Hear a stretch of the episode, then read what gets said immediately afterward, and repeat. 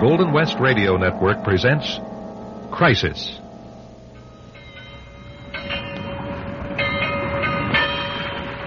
San Francisco Bay, the Golden Gate. And out under that new bridge, the next stop west of here, they're talking Japanese. It was just going to be a one night stand in Frisco, a game or two, and then I was going to pack the pasteboards and head back for Chicago. But I got sidetracked by a beautiful lady in distress who was willing to make me a thousand dollars happier just for finding out who was stealing from her. A routine case? Yeah, that's what I thought too. But what I figured would be a nice legit operation turned into a baptism in the bay, in a cement suit. And one guy who never knew how to swim was me, Harry Nile.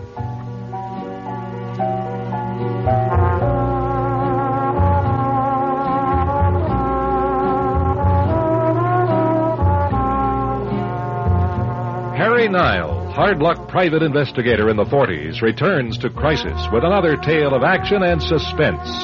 In just a moment, Phil Harper stars as Harry Nile in The Neptune Trading Company.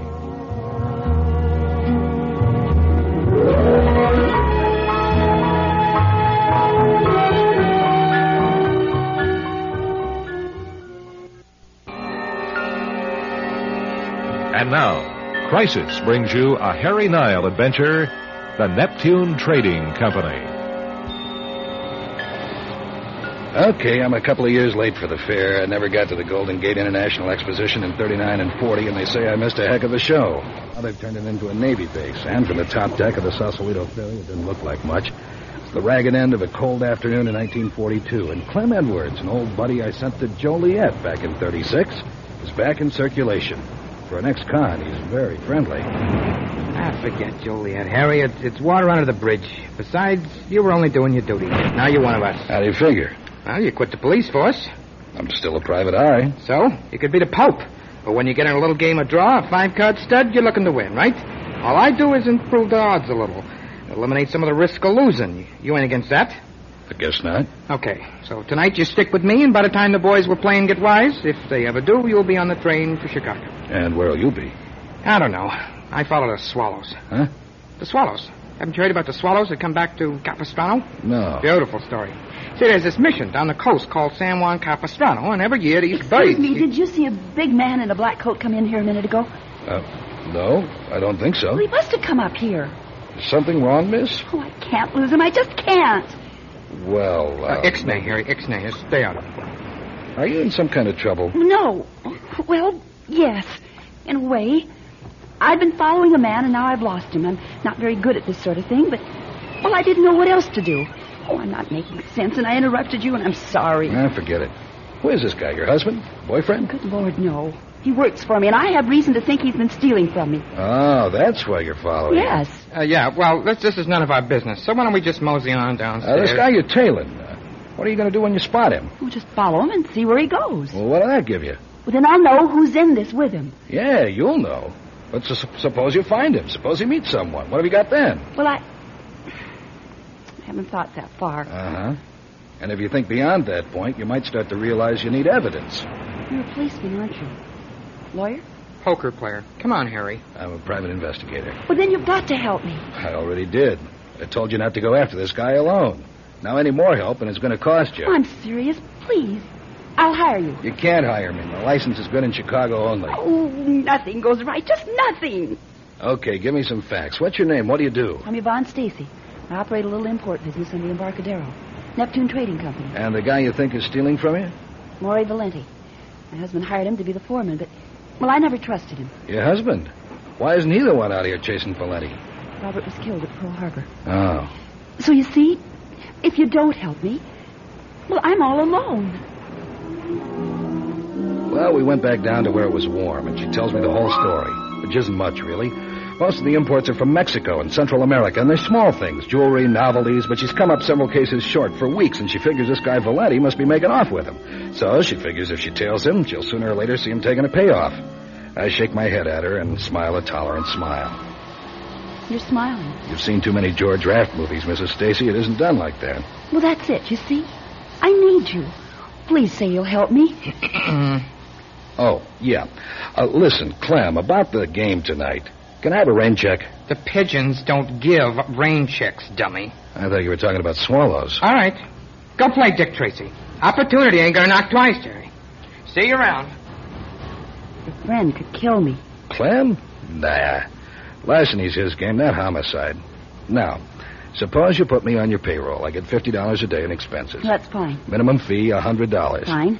Okay, I guess I'm working for you. Now, this guy Valetti. You're sure he was on this ferry boat? I'm positive. Does he know you're tailing him? No. Well, I, I don't think so. Okay, describe him. He's six feet tall, weighs over 200, black curly hair, very well built. And wearing a black coat. Well, when we get into the dock at Sausalito, I'll look for him. The last passenger leaves the ferry, and there's no sign of Valetti. Yvonne Stacy looks defeated. Hey, we lost the battle. We didn't lose the war. But we lost Maury Valenti. Not if we play it close to the vest and keep him from knowing we suspect him. Come on, I'll buy you a cup of hot clam juice. At the little waterfront cafe, I found out a lot more about my new boss. She's 30, and she's too stubborn to sell the business, and well, she's very pretty. Soft blonde curls, wide set gray eyes, and a small, saucy mouth. We miss a couple of ferries until it's pitch black outside, and the blackout curtains are pulled over the windows of the cafe. Harry, we'd better get back to Frisco. Yeah, I guess we better. Where are you staying? In your warehouse. All night? Sure. I guess I, I guess you have to at that. It's going to be awfully cold. It's part of the job. Uh oh. Come on, last ferry. It's late when we get into San Francisco, and we pile into Yvonne's LaSalle, and she drives me down to the warehouse on the Embarcadero. It's foggy and cold as she unlocks the door. Harry, I'll be in first thing in the morning. Good. Harry, do you have a gun? Sure. Oh, that's good. I hope you won't have to use it, but it's better to have yeah. one. Well, good night. Good night. Don't freeze. Try not to. Here. Just for luck. Her lips are suddenly there, softer and warmer than I thought they'd be. And I'd been thinking they looked very soft and warm. And then she was back in the car and gone, and I was alone. Alone in a strange warehouse full of funny smells, and the fog rolled by outside, and I was suddenly sad. Across the Pacific were a lot of guys just a little younger than me facing two choices hardship if they lived, and a sandy grave if they didn't. But what they're doing adds up to something so important it makes guarding a warehouse seem like a kid's game. What am I doing, pacing around big islands of junk jewelry at 50 bucks a day with nobody shooting at me? Some hero. Spend the first hour kicking myself, and I try on all the good reasons why I'm not in the service. I'm too old, I'm a little low in energy and high in blood pressure, and most of all, they don't want blacklisted cops. And that's what I am. For blowing the whistle on the wrong lieutenant, Chicago's finest turned me out. The whole rotten mess rises up in my memory, and I sit on a packing crate and think. But not for long. Oh, my last thought. How did he get in without my hearing him? And why did he slug me so hard? You're listening to the Neptune Trading Company, a Harry Nile adventure on Crisis. And now, back to Harry Nile.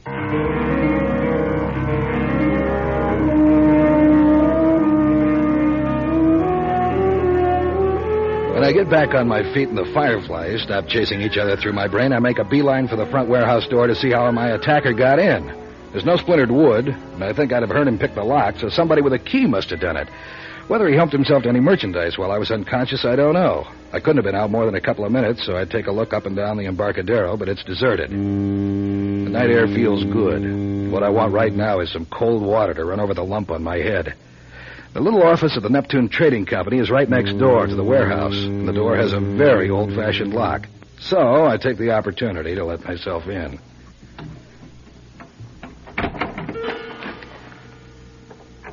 There's not much inside.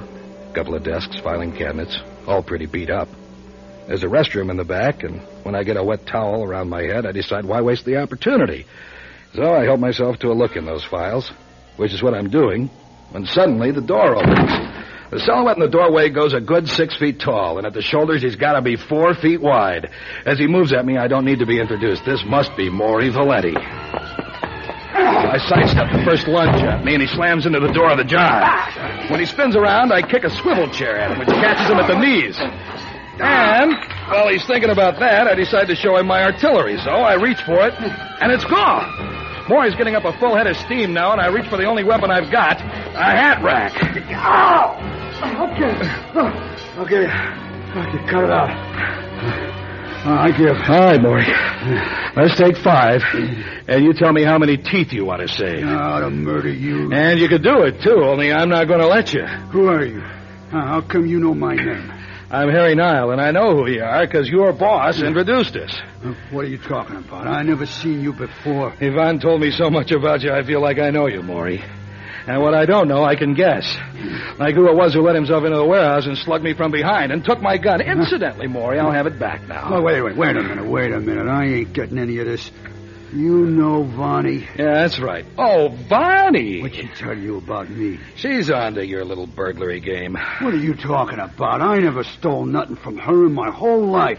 Hey, hey, who are you anyway? Short attention span, Maury. I told you. I'm Harry Nile. Yes, so? I'm a private detective. You still ain't got no right to be in this office. Let me ask you, what are you doing down here at, what is it, three in the morning? I come by to see everything's okay. Yeah, I think that's a lovely story. Let's see if Yvonne will buy it. And while I'm dialing, put my gun on the desk there. I ain't seen your gun. Hey, hey, can I get up now? I don't know. I kind of like seeing you wrapped around a hat rack. Let's see what Vonnie says.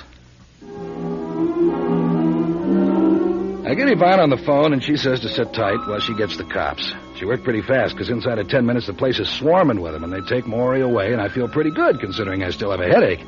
That is until the plainclothes guy beckons me out to his squad car. Okay, Hotshot, let's see your ID. What is this, the Army? You know who I am. Mrs. Stacy told Get me it back out. inside. Come on, get it out. uh, Oh, oh, oh. All right, here. Well, that's very pretty. You're 4F. You got a license to drive in the state of Illinois.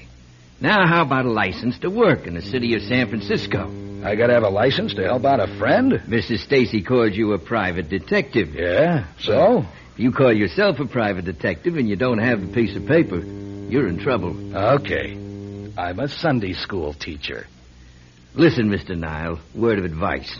There's an island out there in the bay called Alcatraz. It's just filled with Sunday school teachers like you. Since when is it a federal offense to help catch a crook? Just remember, Nile, you've been warned.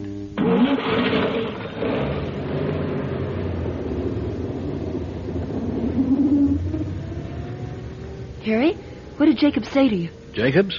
Oh, the cop. He gave me the 10 cent lecture on keeping out of trouble. How's your head feeling now? Almost normal. That was a brave thing, fighting Valenti. Well, he could have killed you. Mm, Yeah, especially since he had my gun. Which reminds me, I'm gonna have to get that back. Well, wait a minute. Before you go, I owe you some money. Not yet. But you got Valenti taken care of, and that's what I hired you for. I'm not at all sure he's taken care of. Where are you going? I'll be back, Yvonne. Things had started hopping around in my brain like Mexican jumping beans, and I had to sort them out. So I figured the best place to start was with Maury Valetti. They just finished booking him when I showed up at the jail. What are you doing here? I want to talk to Valetti. Why? I got a couple of They questions. can wait. Come on. He sees no one unless you're his attorney. All right, look. Did you find a gun on him? No, I didn't find a gun. You didn't say he had a gun. No. No, he didn't. Look, let me talk to him. I don't even care if you listen in. Well, all right. Down in the one on the right. Five minutes, Nile. Thanks. Well, Andy, Uh, what do you want? well, I figure by now you might want to tell me everything you know about Yvonne Stacy and her Neptune Trading Company. I get lost. for what it's worth, Maury, I think you and I both have been played for suckers. I, I, I don't know. Maury, tell me honestly, why did you come down to the office at 3 a.m. this morning? Well, Vonnie Oh, called me up. Told me there was a guy in the warehouse. Said I had to go down and take a look, so I went down. I found the warehouse door open. I, I looked around inside. I didn't see no one, so that's when I went next door and found you prowling the office. Sure. It wasn't you that slugged me, it was someone else. Oh, I told you that. I was supposed to be out long enough for Ah. whoever it was to take my gun and shoot you when you came into the warehouse. Huh? Me? Yeah, and that way, Vonnie gets rid of you, the cops take me, and Vonnie's company gets the insurance on all the stuff you supposedly stole out of her warehouse. Only I never stole nothing, I told you. That's right, Maury. And I believe you. Why would Vonnie do a thing like that? The insurance money, Maury. We were both set up. She needed me to get rid of you. Why would she want to get rid of me? She was. Well, well she and me, we were. Maury, you wouldn't happen to know the name of the insurance agent who handles the policy on Neptune Trading Company, would you? Oh, gee, no, no, Vonnie, she never talked much about that. I- Okay. I'm going to find out. And I'll be back and get you out of here.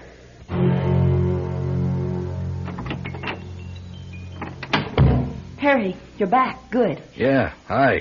I want to come back and try to help you put the office back in shape. I'm afraid when Maury and I had our little fight, I scattered the files all over everywhere. Well, that's all right. I've almost got them put back in order now.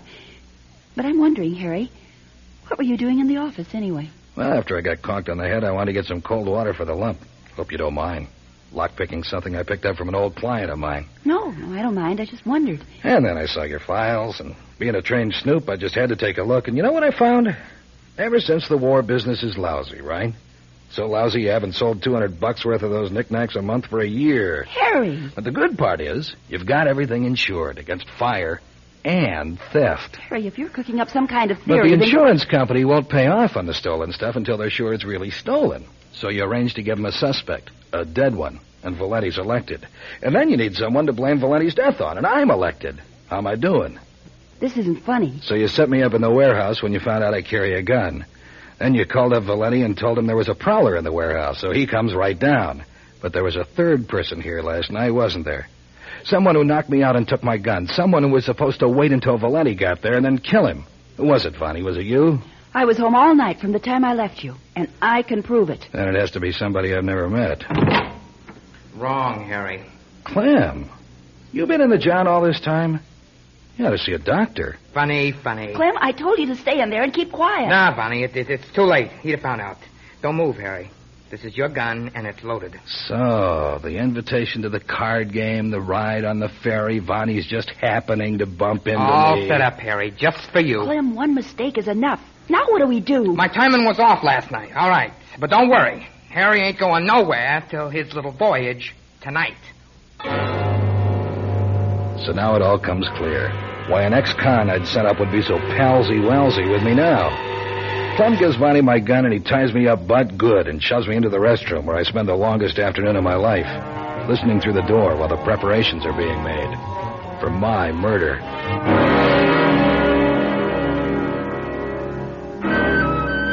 It's about 8 o'clock when Vonnie and Clem cram me into the trunk of the LaSalle and drive through the San Francisco fog.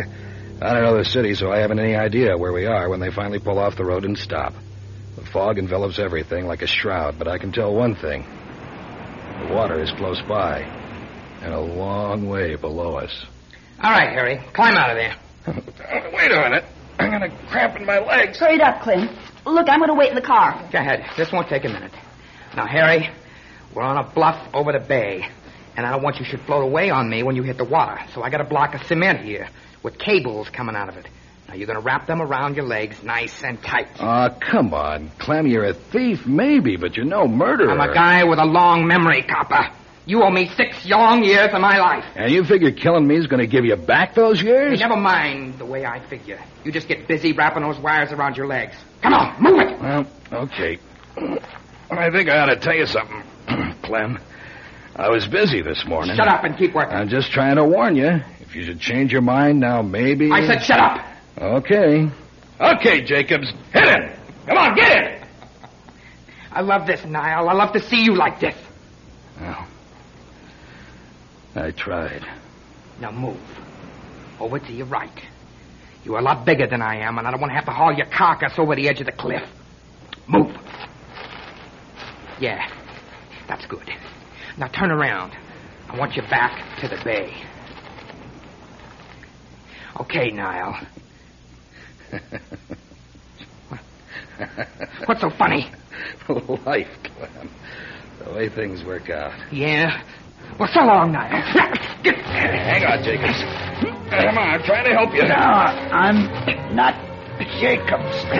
Valenti! And when I finish with him, I'm gonna get Barney. Hey, hey, come on, come on. Take it easy, Murray. You've done enough. Leave something for the police to handle.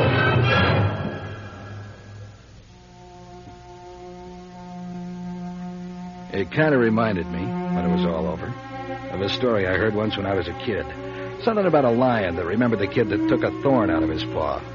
Well, Maury Valenti wasn't exactly a lion. and Maybe he wanted revenge more than he cared about saving my life, but it worked out just fine anyway. Yvonne gave up, Clem was in no shape to resist, and the four of us rode down to the police station in the LaSalle. I got my gun back, and the insurance company said there'd be a check in the mail for helping them prove a bum claim. I told them to forget the check. It's cash or nothing for Harry Nile. Besides, I don't know where I'm going to be next week.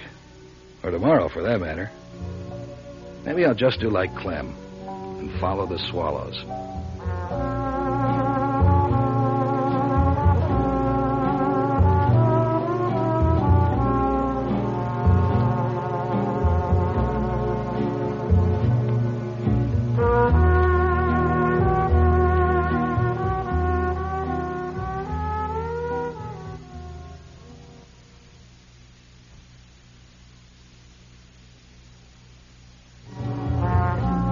Tonight, Crisis presented Phil Harper as Harry Nile in The Neptune Trading Company.